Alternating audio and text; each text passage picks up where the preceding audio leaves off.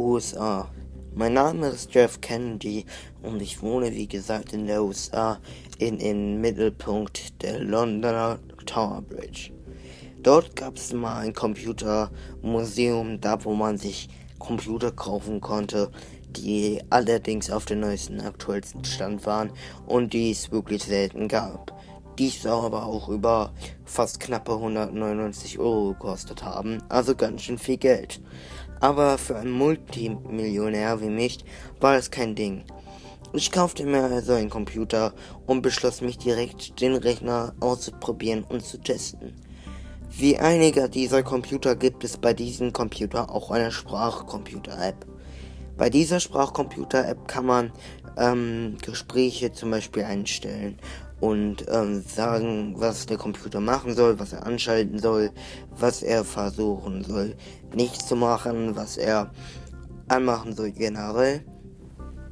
Und als ich dann meinen Computer ausmachen wollte, schaltete sich so ein kleines Fenster frei, wo stand, du hast gewonnen. Ich dachte mir, was meint ihr denn damit? Was mit Gewinnen?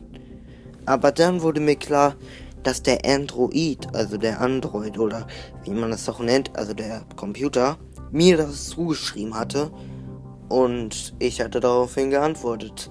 Meine Nachricht an diesen Androiden war genau diese. Lieber Androide, ich weiß nicht, wer du bist oder wer du seist, aber könntest du meinen Computer bitte in Ruhe lassen? Ich möchte ihn testen. Dieser Androide hat dann daraufhin ein Programm nochmal übernommen und hat Bilder von toten Menschen gezeigt.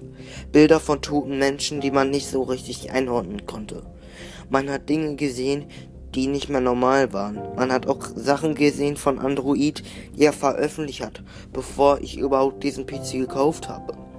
Ob ich es bereue, den PC gekauft zu haben, das weiß man nie.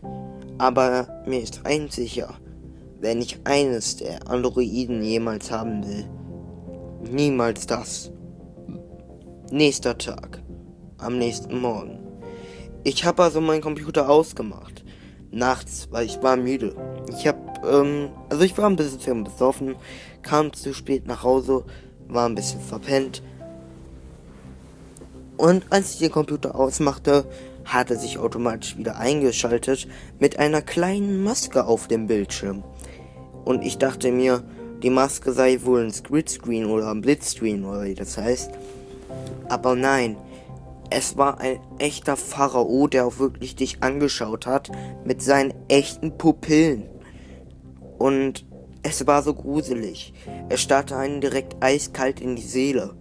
Man konnte spüren, wie er dich auf den Gewissen hatte.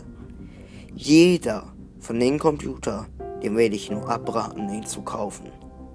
Stimmt die Geschichte? Oder spiele ich euch nur einen falschen Streich? so, jetzt kommt jetzt zur zweiten Geschichte. Ähm, allerdings würde ich mich freuen, wenn ihr mir einen Follower da lassen würdet, weil das sehr viel Aufwand ist, vor allem mit der gruseligen Musik im Hintergrund. Und von daher